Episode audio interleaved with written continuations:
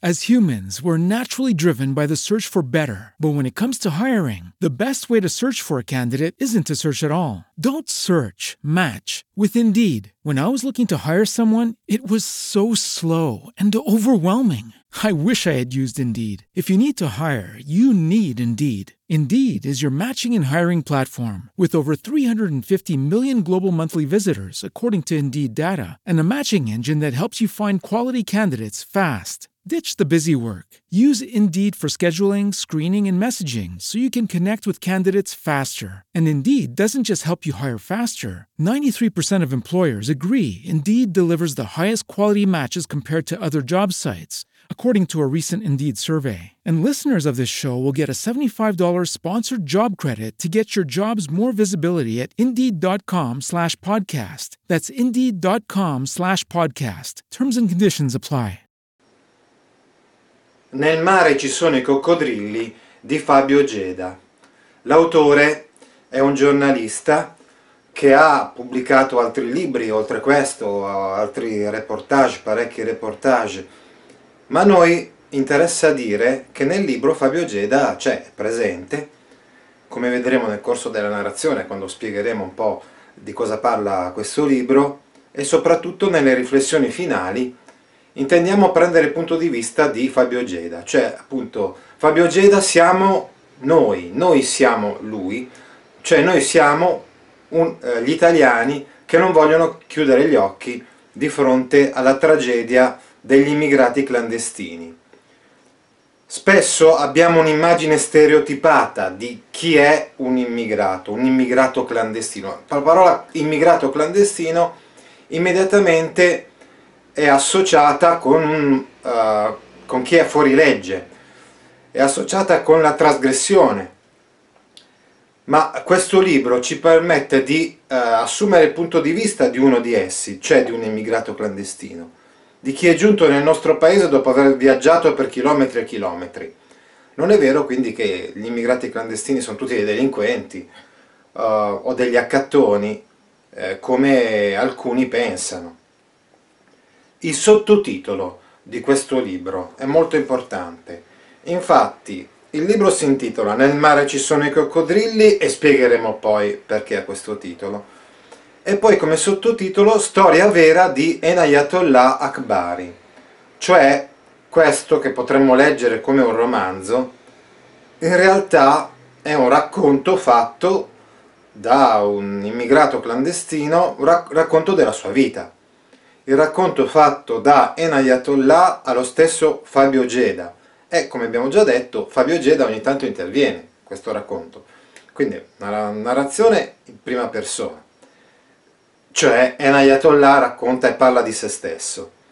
Ma ogni tanto ci sono gli interventi di Fabio cioè de, dell'autore generalmente l'autore di un libro non, non compare direttamente. Invece in questo caso sì interrompere quindi il racconto per fare delle osservazioni delle domande a Enayatollah.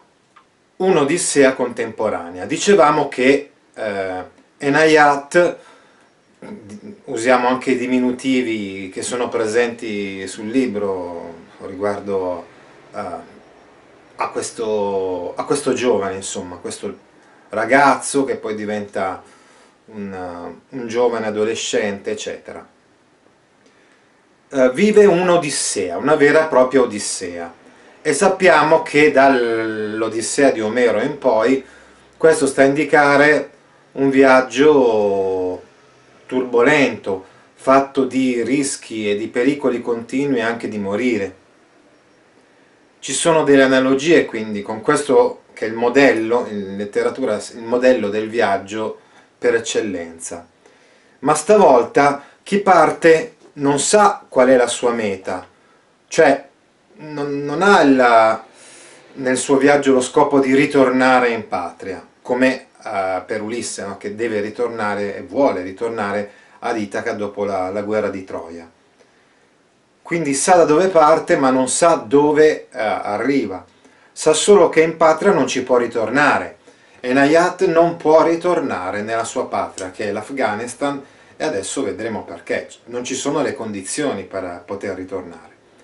Insomma, in un certo senso, se vogliamo, è un po' più vicina all'Eneide, ecco, perché anche nel caso dell'Eneide c'è il viaggio di un profugo, cioè di uno che è costretto a scappare dalla sua patria. Enea proprio la patria non ce l'ha più per niente, nel senso che è stata bruciata, occupata, invasa e bruciata e distrutta dai suoi nemici i greci. Invece Enna mm, non ha più la sua patria, nel senso che la sua patria, almeno all'epoca, era occupata dai, dai talebani. Ecco, gli Hazara e i Pashtun. Abbiamo già letto in classe i libri di Khaled Hosseini, Il cacciatore di aquiloni, Mille splendidi soli, e abbiamo studiato insomma, che cosa accadeva in Afghanistan durante il regime talebano, agli Hazara. Infatti in quei libri, se ricordate in particolar modo poi il cacciatore di aquiloni, no? il protagonista aveva un amico Hazara e questo era maltrattato per il semplice fatto di essere un Hazara.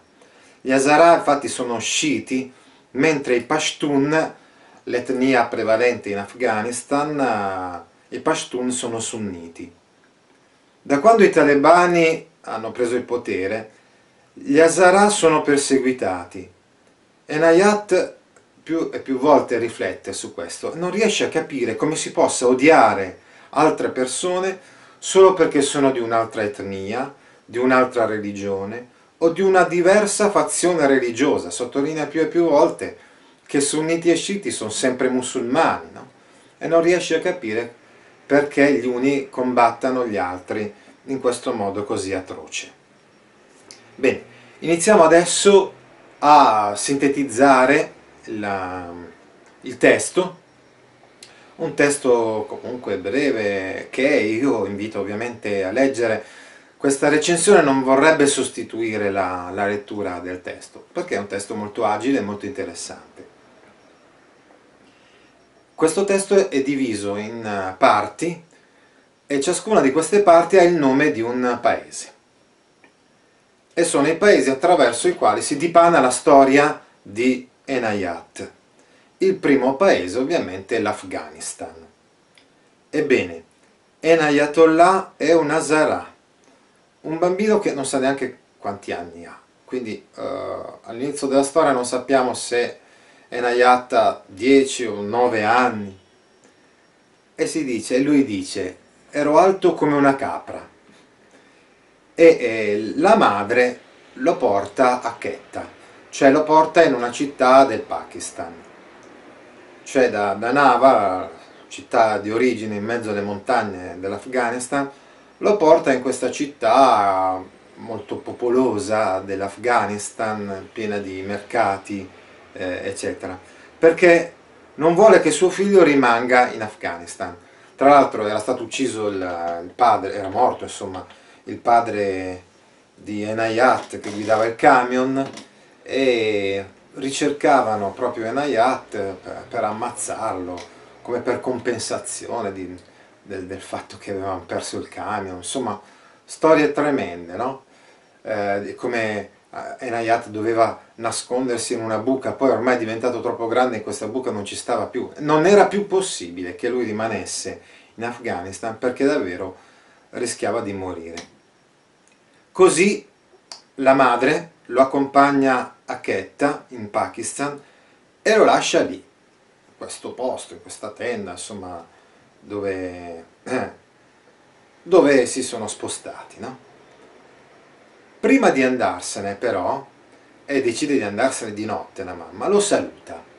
Prima che si addormenti Enayat, lo saluta, eh, lo abbraccia, lo bacia eh, con molto calore e, e, gli fa promettere, ecco, fa promettere a suo figlio Enayat che nella vita non userà mai droghe, ehm, non utilizzerà mai le armi per fare del male ad un'altra persona e non ruberà mai. Enayat promette queste cose alla madre, si addormenta tranquillo, sereno, convinto il giorno seguente di ritrovarsela accanto, quando si sveglia vede che al suo fianco nel letto non c'è più la madre. Allora eh, chiede alla Kakaraim, che era responsabile di questo Samovat, insomma dove si trovava insomma, ad alloggiare anche eh, il nostro Enayat, che fine ha fatto? La madre non c'è, glielo dice Kakaraim. La madre è tornata in Afghanistan. A questo punto Enayat incomincia a raccontare a Fabio, ecco perché questa parte si chiama Afghanistan, perché ritorna un po' indietro, una sorta di piccolo flashback, cioè inizia proprio il racconto da quella notte e dalla mattinata seguente in cui lui si sveglia a Quetta in Pakistan eh, e non trova più la madre. Ma adesso, dicevamo, con un piccolo flashback racconta come si trovava bene nella sua città di origine a Nava. Vivevano lui e la sua famiglia sicuramente in modo molto umile, ma non sapevano neanche come si poteva vivere con agi e comodità, diciamo, eh, da altre parti nel, nel mondo. E così erano felici di quello che avevano, lui i suoi fratelli, eccetera. Ad esempio, erano felici, si contentavano di quello che loro stessi producevano, cioè vivevano poveramente, miseramente, riuscivano a malapena a procacciarsi da vivere, una specie di economia di sussistenza. Ma godevano di questo, ad esempio dello yogurt che producevano, che era sicuramente più buono e genuino di quello che si può comprare al supermercato. Inoltre si divertivano a giocare in modo molto semplice, ad esempio prendevano un osso particolare della capra che assomiglia a una specie di dado no?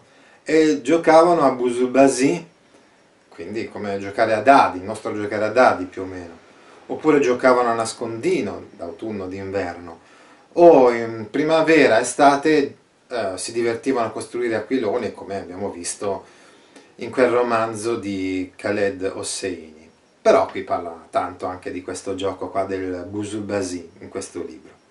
E insomma, contento di stare là. Lui non se ne sarebbe mai andato via dall'Afghanistan se avesse dovuto decidere lui della, della, sua vita. Il problema è che a un certo punto sono arrivati i talebani anche, anche a, a Nava, no? cioè sono arrivati i talebani anche nel, nel posto insomma, in cui lui si trovava a vivere. Ad esempio i talebani avevano deciso che non era necessario che gli Hazara andassero a scuola. Erano gli anni insomma intorno al 1999-2000. No? Inoltre non si fidavano di quello che veniva insegnato nelle scuole degli Hazara. Così un giorno sono venuti nella scuola di Nava e hanno detto che bisognava chiuderla. Voi tanto a Zara non dovete studiare perché avete un altro ruolo all'interno della società talebana, gli Hazara avevano un ruolo più o meno di servi, di schiavi, quindi cosa serviva che studiassero? Per, per i talebani non serviva niente che, che studiassero. Il maestro di questa scuola di, di Nava degli Hazara aveva detto però che non voleva chiuderla, cioè quando erano arrivati questi talebani aveva detto che non aveva nessuna intenzione di chiuderla, perché doveva chiuderla? Così un giorno i talebani sono ritornati in massa, in gran numero, hanno chiuso la scuola, eh, che lo volesse o no quel maestro, e anzi l'hanno anche ucciso, ecco, hanno ucciso il maestro. Enayat eh, ci tiene a precisare però che non tutti i talebani erano afghani. La corrispondenza talebano uguale afgano non, non ha senso, uh, perché, perché anzitutto non tutti gli afghani erano talebani, neanche tutti i pashtun erano talebani, come abbiamo visto ad esempio nei romanzi di Khaled Hosseini c'erano dei pashtun che non erano assolutamente d'accordo con la politica del, del regime talebano e non tutti i talebani erano afghani, nel senso che erano giunti a riempire le fila della milizia talebana da molte nazioni, persino dall'Egitto no? e da altre nazioni limitrofe. Erano comunque degli ignoranti, dei violenti, che dicevano di mettere in atto il volere di Allah quando facevano le loro incursioni, eh, loro, le loro emana, eh, emanavano le loro sentenze, in realtà preoccupati solo di mantenere il potere, di realizzare i loro piani, le loro ambizioni personali. Un brutto periodo quindi quello del, dell'Afghanistan sotto i Taliban. Incomincia adesso però la seconda parte del, del romanzo, cioè quella in cui si parla di Enayat in Pakistan. Quindi, lì da solo, bambino di 10 anni, costretto ad arrangiarsi, a lavorare, no? perché questo è un altro grande, grave problema che vedremo con, uh, il, uh, con la, il, racconto della storia di Iqbal, cioè il problema del, del lavoro minorile in, quelle, in quei paesi. Eh, quindi Enayatollah inizia a lavorare nel Samavat di Kakaraim, cioè là dove si trovava. No? E Kakaraim lo sfrutta, gli va a fare persino le pulizie immerso nel letame. Esperienze proprio eh, tremende quelle che, che passa questo povero bambino. Malgrado questo, Ena fa amicizia con molti afghani che si trovano lì anche, lì, anche loro a lavorare, a sbarcare il lunario, tra cui Sufi, che diventa un suo grande amico. Osta Saib è un anziano direttore, un nuovo direttore, un nuovo datore di lavoro, diciamo così, che lo tratta meglio rispetto a Kakaraim. A un certo punto c'è un cambiamento, no? E lui va a lavorare per Osta Saib, a vendere, no? Ma eh, fare il venditore per questo Osta Saib. Ma Enach non vuole fare per tutta la vita il venditore per strada, soprattutto non vuole essere costretto a vendere a tutti i costi, disturbando i passanti. Infatti la consuetudine lì era la seguente, cioè non erano i clienti che dovevano venire loro a comprare, a cercare eh, delle cose che a loro interessavano, ma era loro, era lo stesso Enayat che doveva a tutti i costi no, costringere queste persone a comprare. E lui prova disagio per questo, non è contento e quindi vuole cambiare. E così Enayat con Sufi programma di andare in Iran.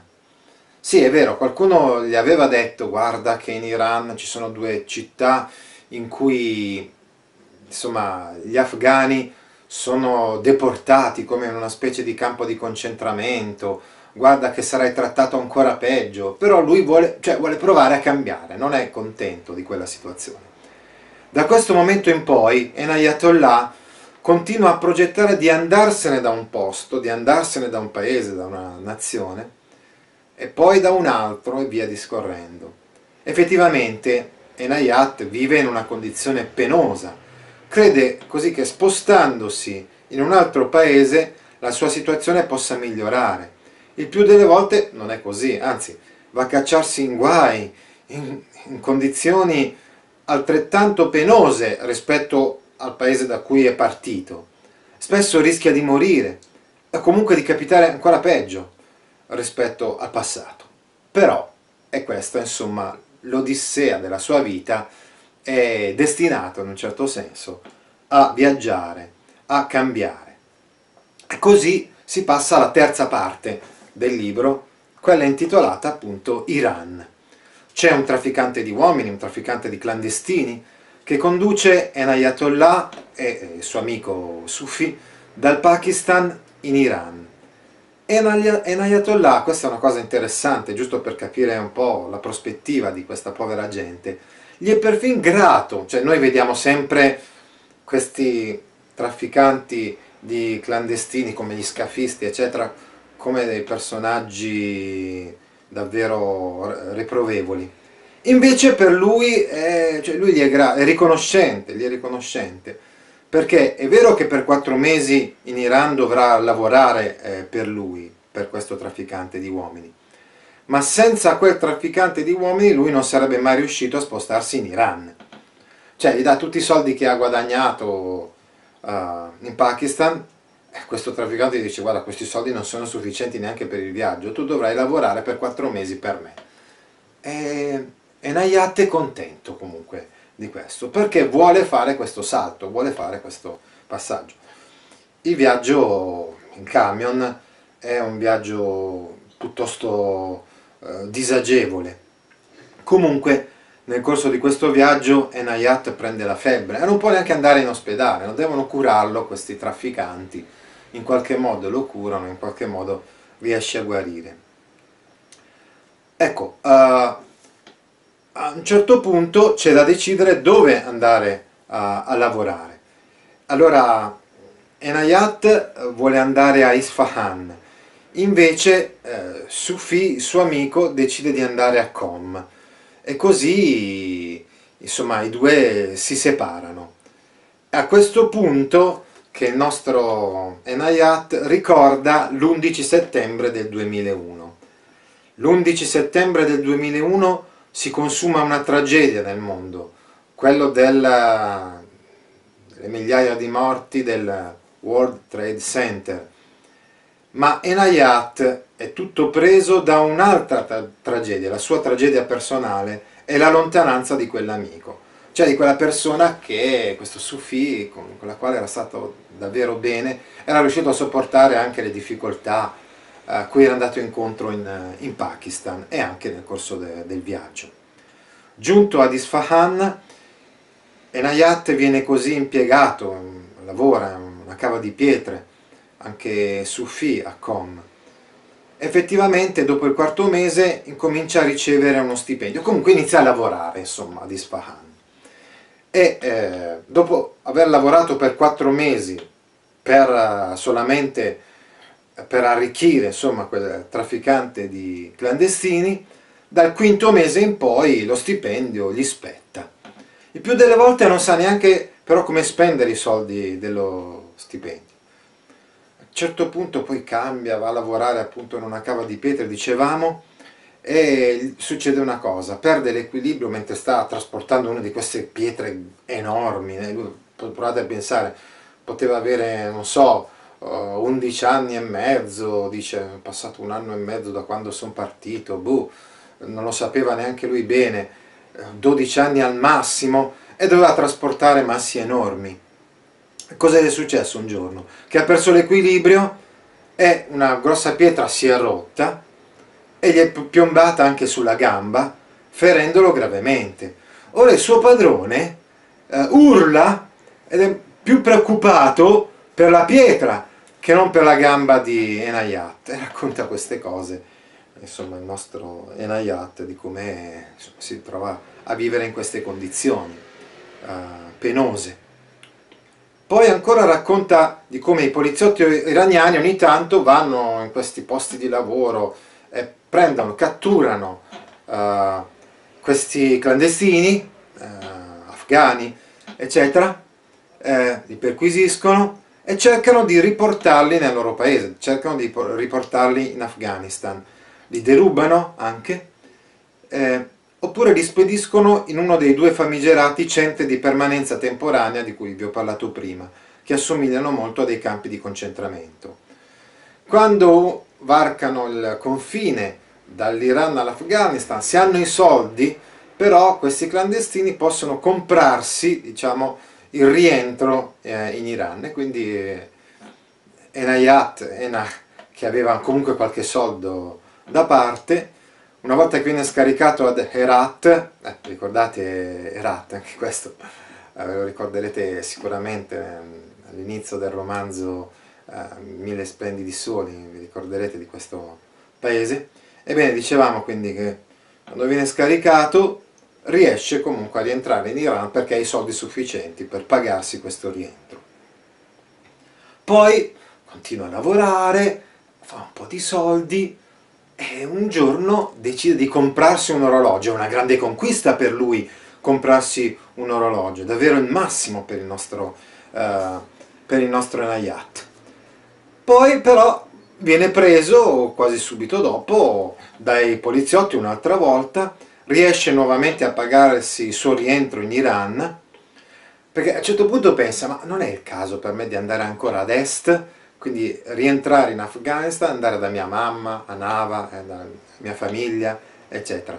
Ma glielo dicono, guarda che non ti conviene ritornare in Afghanistan, perché ancora c'è il regime talebano in Afghanistan e ancora gli Hazara sono perseguitati e rischiano di morire da un momento all'altro. e così decide di rientrare in Iran, paga nuovamente i poliziotti, ma intanto il, uno di questi poliziotti eh, prima di tutto lo perquisisce e gli dice hai qualcosa da nascondere? Lui dice no, non ho niente da nascondere, allora gli dà sberle, pugni eh, tremendi fino a che lui insomma tira fuori il polso e fa vedere che ha un orologio. Il poliziotto è quasi schifato perché lui quell'orologio non, non, vale niente, però intanto se lo prende è drammatico questo per Enayat perché diciamo è l'unica cosa che ha a cui teneva quell'orologio ma il poliziotto anche semplicemente per il gusto di prendere qualcosa quei poveracci poliziotti perquisiscono e rubano tutto a questi clandestini anche se non se, non se ne fa niente di quell'orologio, di quell'orologio se lo prende a questo punto il nostro, cioè esasperato da questa situazione, da questa condizione eh, il nostro Enayat eh, decide di emigrare un'altra volta, cioè di andarsene in Turchia. E così incomincia la quarta parte eh, del libro, chiamata appunto Turchia. Si ripropone ancora una volta il rito dei trafficanti di uomini, trafficanti di clandestini da pagare, il viaggio il camion verso il nuovo paese, verso Istanbul che sarebbe la meta, stavolta del viaggio, ma questa volta il viaggio è ancora molto molto più scomodo e tormentato. Infatti Enayat compie questo viaggio, lì quando aveva fatto il viaggio in Iran c'era semplicemente uno che voleva sbatterlo fuori dal camion, poi era stato difeso, eccetera. Invece addirittura adesso dall'Iran verso la Turchia è schiacciato all'inverosimile nel doppio fondo di un camion, costretto a stare insieme ad altre decine di persone, per sottrarsi alla vista delle forze dell'ordine, dal momento che loro sono clandestini. Enayat e, e le altre persone che sono con lui quasi quasi muoiono. Questi trafficanti di, di uomini, di clandestini, hanno dato loro due bottiglie, una piena d'acqua per, per, combattere la, la sete, diciamo, nel corso del viaggio, e un'altra vuota per metterci dentro la pipì perché non hanno neppure la possibilità di, di scendere ogni tanto a fare un, una pausa fare, fare, insomma, fare i propri bisogni personali. Non possono farlo, devono stare lì nascosti in questo doppio fondo del camion lungo tutto questo viaggio parecchio uh, lungo, insomma, eh, verso Istanbul. Uh, succedono cose incredibili nel corso del viaggio. C'è uno di questi poveracci che continua a urlare che ha sete, ha sete, e Nayat in tutti i modi cerca di dargli da bere, lui non ha più acqua, cerca di prenderla da un altro che non gliela vuol dare, allora gli dà un pugno in faccia riesce a dare questo goccio d'acqua a questo poveraccio che sta morendo di sete. Si fa fatica anche a pisciare in quelle condizioni. Alla fine comunque termina questo viaggio tremendo e arrivano a Istanbul eh, dicevamo che eh, Enayat intanto sta continuando a raccontare questa storia a Fabio, a Fabio Geda. Nel corso del racconto spiega di come eh, le cose spesso vadano male a questi clandestini che si spostano in questo modo. È capitato per esempio a della gente, nel corso di viaggi di questo genere, di ritrovarsi la faccia ridotta, lui dice, come un hamburger di McDonald's. A questo punto Fabio interrompe Enach e gli fa notare che lui utilizza termini appartenenti a mondi di culture differenti.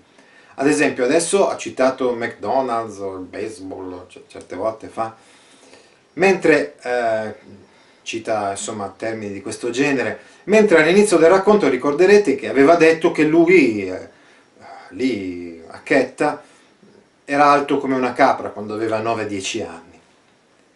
Eh, dice come mai usi dei termini che appartengono a mondi e culture così differenti? Enach spiega che evidentemente il suo mondo è fatto così, cioè eh, nella sua storia sono messe insieme delle cose apparentemente inconciliabili fra di loro, ma questa è la storia e questa possiamo dire è la cultura un po' ibrida di Enayatollah e non solo in un parco di Istanbul, poi vedremo i parchi anche e soprattutto ad Atene, no?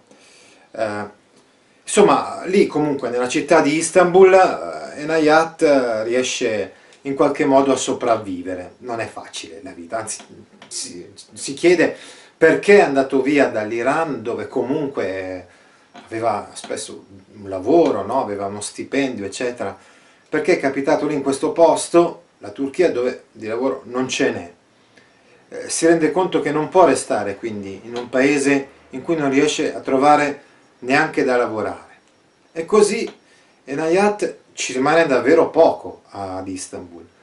Non appena sa di alcuni, altri afghani ad esempio, che stanno per prendere un gommone per fuggire in Grecia, si aggrega a loro, comprano questo gommone, lo gonfiano, anche qui comincia un'avventura parecchio difficile. Insomma.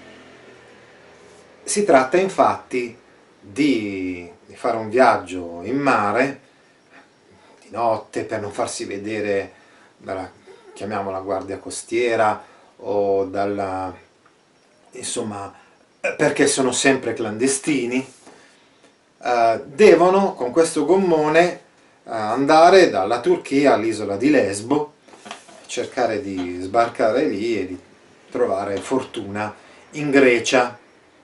E a questo punto c'è da dire, cioè, Enayat spiega a Fabio che non aveva mai visto il mare, non aveva mai viaggiato per mare, la stessa cosa anche i suoi compagni, anche gli altri suoi amici. Non avevano mai visto il mare, erano in quattro, avevano paura a fare questa traversata in gommone. E Nayat prende in giro un amico che dice che eh, nel mare ci sono i coccodrilli, ha paura di fare eh, questa, eh, questa traversata perché dice che nel mare ci sono i coccodrilli. E lo prende in giro, perché dice, i coccodrilli sono nei corsi d'acqua, nei fiumi, ad esempio, nei corsi d'acqua dolce, no? Poi invece alla fine eh, verrà a sapere, lo dice alla fine anche del, del, libro, che esistono anche i coccodrilli che vanno in mare, ci sono i coccodrilli marini, eh? però insomma intanto prende in giro l'amico. No? È a questo punto che veniamo a capire il significato del titolo, ecco perché questo libro si intitola Nel mare ci sono i coccodrilli. Era quello che continuava a dire eh, l'amico che aveva paura di, di, andare per mare e che veniva preso in giro da Enayat e dagli altri. Oltretutto, che cosa accade nel, mentre loro sono gommone? Eh, quindi stanno attraversando questo, questo braccio di, di mare, insomma, per arrivare sull'isola di Lesbo capita che passa vicino a loro, vicinissimo a loro, tanto che Fabio la interrompe per un attimo, così vicino. Sì, così vicino passa una nave che non si è neanche accorta di aver quasi sfiorato un, questo gommone. Chiaro però che quando passa uh, questa nave eh, il gommone quasi, quasi, si ribalta, no? E eh, cosa succede in questo frangente?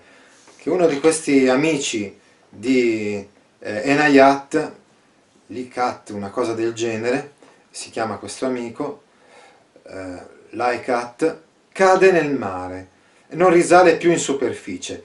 Quella nave era passata troppo vicino al gommone, Laikat era stato sbilanciato e sbalzato fuori dal gommone. Enayat e i suoi compagni non sono riusciti né a salvarlo né a ritrovarlo, non l'hanno più neanche visto una volta che lui è piombato in mare. No? Uh, hanno continuato a urlare, a chiamarlo, ha chiamato più volte ma non l'hanno più visto. Così è morto uno di questi amici. Allora, qui possiamo pensare a quello che purtroppo tragicamente sappiamo. Cioè sappiamo di come eh, la traversata eh, per mare eh, attraverso eh, su questi um, gommoni, volevo dire, su queste barche eh, spesso fatiscenti, sappiamo che spesso può portare alla morte, o abbiamo visto tragicamente, vi ricordate al largo di Lampedusa, eh, di come spesso queste navi, queste barche affondino, eh, quindi ci siano le morti di questi poveracci, di questi clandestini che cercano fortuna in questi viaggi spesso trovano eh, la morte. Sta di fatto comunque che in un modo o nell'altro eh, i nostri sopravvissuti, ecco, perso il loro compagno, ma quelli che sono rimasti vivi, gli altri tre, insomma, arrivano sull'isola di Lesbo, arrivano in Grecia. Incomincia così la quinta parte di questo libro, intitolata appunto Grecia. Il, proble il problema a Lesbo, sull'isola di Lesbo e a Mitilene, che è una delle città di, di quest'isola, è, è, quello di non farsi beccare dalla polizia. Ora i compagni di Enayat eh, fanno di tutto invece per farsi beccare, perché arrivano in un supermercato, e, insomma Enayat vorrebbe comportarsi, dice ma non voglio rubare, che, perché ha sempre seguito gli insegnamenti che gli aveva dato la madre in quella notte prima di dormire a Chetta, no? non rubare, non, dro non drogarti, eh, non uccidere, sempre voluto seguire quegli insegnamenti, quindi non voleva rubare, invece gli altri suoi amici insomma, non erano così moralmente ineccepibili. No? E così quando capitano uno di questi supermercati lì a Lesbo, poi probabilmente c'è qualcuno che ha chiamato i poliziotti e quindi una volta usciti da questo supermercato si ritrovano, almeno lui, Enayat e un altro di questi, mentre gli altri due riescono a scappare, si ritrovano, si ritrovano in, insomma, incarcerati, presi da, da questi poliziotti. Il problema, dicevamo, è impedire che i poliziotti gli prendano le impronte digitali, perché sa che se gli prendono le impronte digitali non riuscirà più ad ottenere asilo politico, non solo in Grecia però, in nessun altro Stato europeo, sarà sempre solo un clandestino da rimandare e da rispedire in patria immediatamente.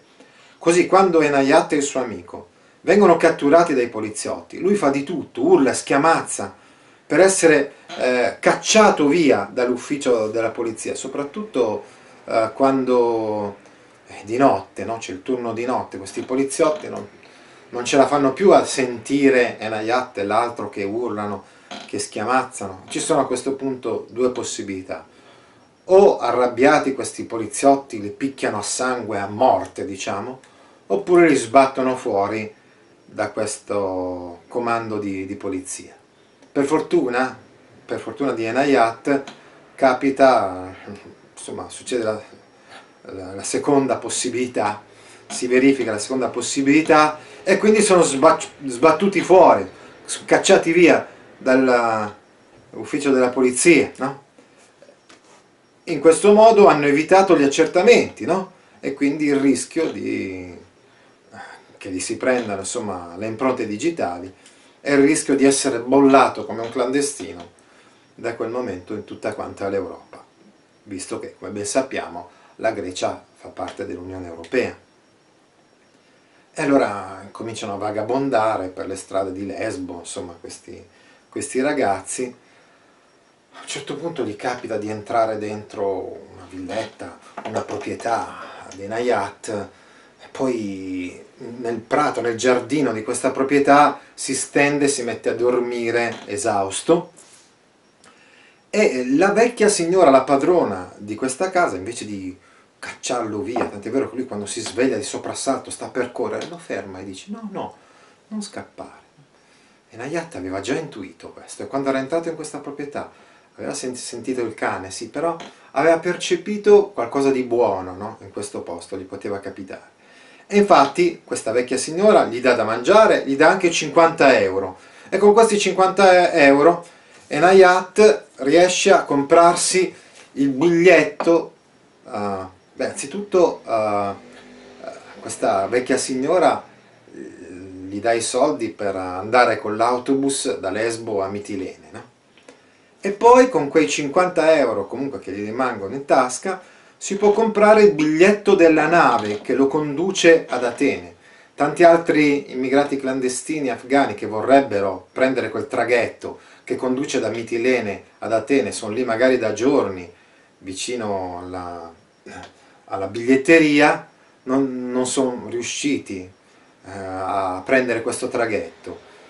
Invece Nayat è più fortunato, si presenta semplicemente alla biglietteria con questi 50 euro, il biglietto del traghetto costa 38 euro e la signorina della biglietteria gli dà anche 12 euro di, di resto. È vero che lì rincontra un suo amico eh, con il quale lavorava in Iran, aveva giocato anche a pallone, perché tutti i venerdì là in Iran giocavano a pallone insieme e l'amico è stupito perché anche lui da, da tanti giorni insomma, che era lì, che cercava disperatamente di prendere questo biglietto per il traghetto e solamente dopo giorni e giorni con 80 euro e non 38 era riuscito a convincere qualcuno, un turista magari, a prendere un biglietto al posto suo. E comunque lui riesce finalmente ad arrivare ad Atene, dove dicevamo si ferma in questi parchi, cerca, cerca lavoro, e qui si compie la formazione di Enayat, no? Ecco, è anche un romanzo di formazione questo, oltre ad essere un romanzo di avventura, eh, dicevamo un'odissea, un viaggio, ah, oltre ad essere un reportage, una storia vera, quindi eh, è anche una sorta di romanzo di formazione. Infatti ad Atene gli capita di incontrare, qualcuno l'aveva messo uh, sulla difensiva a questo riguardo, delle persone che sono molto interessate a ragazzi giovani dello stesso sesso, insomma degli omosessuali. E poi gli capita anche di, di entrare in un bordello, i suoi amici si mettono a ridere no? quando, quando lo vedono sbucare fuori da questo bordello. Sta di fatto comunque che ad Atene riesce a trovare lavoro per un certo periodo perché siamo ormai nel 2004, ci sono le Olimpiadi di Atene del 2004, c'era bisogno di manodopera per queste Olimpiadi, per preparare le Olimpiadi, per costruire le strutture eh, sportive e di eh, ricezione insomma, dei, dei turisti per, per queste Olimpiadi. Nel momento in cui però iniziano le Olimpiadi non c'è più lavoro per lui e allora lui decide eh, di provare ancora un'altra volta a cambiare stato. Per fortuna un po' di soldi, questa volta si può pagare la nave senza grossi problemi, che lo condurrà a Venezia, quindi in Italia. E così incomincia la sesta e ultima parte del libro, intitolata appunto Italia. Enayat arriva a Venezia, poi da Venezia per tutta una serie anche di consigli, cioè consigliato da altri, eh, decide di andare a Roma perché a Roma c'è una stazione, la stazione Ostiense, presso la quale gli afghani o comunque in genere gli immigrati clandestini possono trovare magari da lavorare. Poi però gli capita di un'altra occasione, no? eh, l'occasione è quella di andare, di cercare fortuna a Torino e così a Torino Enayat riesce a essere adottato dalla, da una famiglia italiana. Sappiamo, e lo vediamo tutti i giorni, lo vediamo tante volte anche, scusate eh, il mio giudizio personale, ma lo vediamo anche certe volte nelle elezioni politiche, nel corso delle quali noi italiani siamo abituati a votare con la pancia e non con la testa, con la ragione, eh, con la mente, vediamo che siamo spesso egoisti e spesso vogliamo solo e semplicemente mandare via eh, queste persone. Eppure, malgrado tutto, la nostra gente per una storia, per un passato, eh, pensate al cristianesimo, che non siamo riusciti, per fortuna dico io, a cancellare del tutto, siamo capaci anche, tante volte, di essere umani e accoglienti con queste persone che hanno bisogno di uh, cose essenziali no? per poter vivere. Ad esempio un'associazione, l'associazione ASAI, l'associazione di animazione interculturale di Torino, aiuta Enach a studiare e così al CTP Parini di Torino Enayat riesce a conseguire il diploma di licenza media e poi si iscrive a un corso serale di una scuola superiore la scuola professionale per operatori di servizi sociali. E così con l'aiuto anche di un insegnante di sostegno che era lì come sostegno era un, un ragazzo diversamente abile che però dà sostegno anche a Enach che poverino non sa, non conosce l'italiano, gli era capitato, poi lo vedremo, lo diremo ancora, gli era capitato di imparare l'inglese perché un po' eh, devi darti da fare, eh, e quindi quando passi da un paese all'altro magari può essere utile imparare l'inglese per farti capire dalla gente, ma l'italiano non lo sapeva per niente. No? e così ha bisogno di, di sostegno. È quasi scandalizzata una professoressa quando Enach gli spiega che eh, praticamente era da anni e anni che non, andava, che non, andava, a scuola. Vi ricordate che era andato a scuola solo uh, pochissimi anni lì a Nava, uh, in Afghanistan, e poi la sua scuola era stata chiusa violentemente dai talebani. L'ulteriore passo importante per Enach è quello di ottenere un permesso di soggiorno come rifugiato politico. Enayat riesce a procurarselo, mentre eh, un suo amico afgano non era riuscito, quindi sa che infatti viene accompagnato dalle persone che, che l'hanno adottato in Italia, viene accompagnato a Roma, dove c'è questo ufficio eh, per, eh, per questi permessi di soggiorno, eccetera. E il funzionario di questo ufficio non fa altro se non ripetere quello che molti italiani purtroppo pensano, cioè che Enayat potrebbe tornarsene nel suo paese. Chi l'ha detto che in Afghanistan adesso la situazione è cambiata, è migliorata, puoi ritornare nel tuo paese? Comunque il caso ha voluto che in quell'ufficio ci fosse un quotidiano con la notizia di un bambino afgano che aveva giustiziato un prigioniero, una presunta spia. No? Eh, I talebani avevano trovato questo tizio qua e allora nel nome di Allah addirittura un bambinetto, un ragazzino, eh, aveva giustiziato questo, questo, poveraccio, questa presunta spia. Enach spiega che avrebbe potuto essere lui quel ragazzino. E quindi non è vero che l'Afghanistan era proprio un paese normale come pretendeva quel funzionario. E così Enayat riesce ad ottenere il permesso di soggiorno come rifugiato politico che gli dà finalmente un po' di serenità. E così andiamo verso la fine di questo libro. Solo dopo aver ripreso la serenità necessaria per la propria vita, quindi finalmente, so, gli capita in Italia di fare delle cose, di fare delle esperienze che non gli era mai capitato di, di fare in precedenza. Ad esempio quella di eh, avere, godere di una colazione eh, oppure mettersi il pigiama la sera per, per, andare a letto. Lui era abituato ad andare a letto in qualche modo vestito così com'era durante la giornata. È grato quindi agli italiani che l'hanno accolto e finalmente, dicevamo, ha raggiunto questa serenità necessaria per la propria vita. Allora, solo allora, Enayat si dà da fare per comunicare con sua madre, suo fratello e sua sorella è una cosa naturale. Se lui non ha avuto no, ciò, che ciò, che è necessario per vivere, non aveva potuto fino a quel momento, insomma, uh, comunicare con loro. Cosa avrebbe potuto dire, ad esempio, a sua madre, se non che era ancora in mezzo ai guai? Adesso invece può cercare nuovamente la madre, il fratello e la sorella che sono rimasti in Afghanistan quando finalmente Enayat riesce a comunicare con la madre dopo otto anni, o meglio, lui piange al telefono e dice mamma, mamma, cose, le uniche cose che riesce a dire. Dall'altra parte della cornetta, lei non riesce neanche a dirne una di parola, no? Rimane in silenzio, percepisce dall'altra parte della, della cornetta lo stesso turbamento, la stessa commozione che sta vivendo lei. La mamma non riesce a parlare, sopraffatta dall'emozione.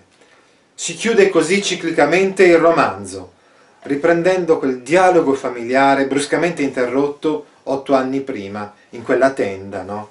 a Quetta, eh, in Pakistan. Solo alla fine veniamo a sapere che Enach adesso ha 21 anni quando racconta la sua storia a Fabio. Almeno 21 anni secondo la questura, perché è la questura italiana che ha stabilito quando è nato Enach, perché come abbiamo visto, lui viaggiava senza documenti e lui stesso non sapeva quando era nato. Passiamo quindi alle riflessioni finali.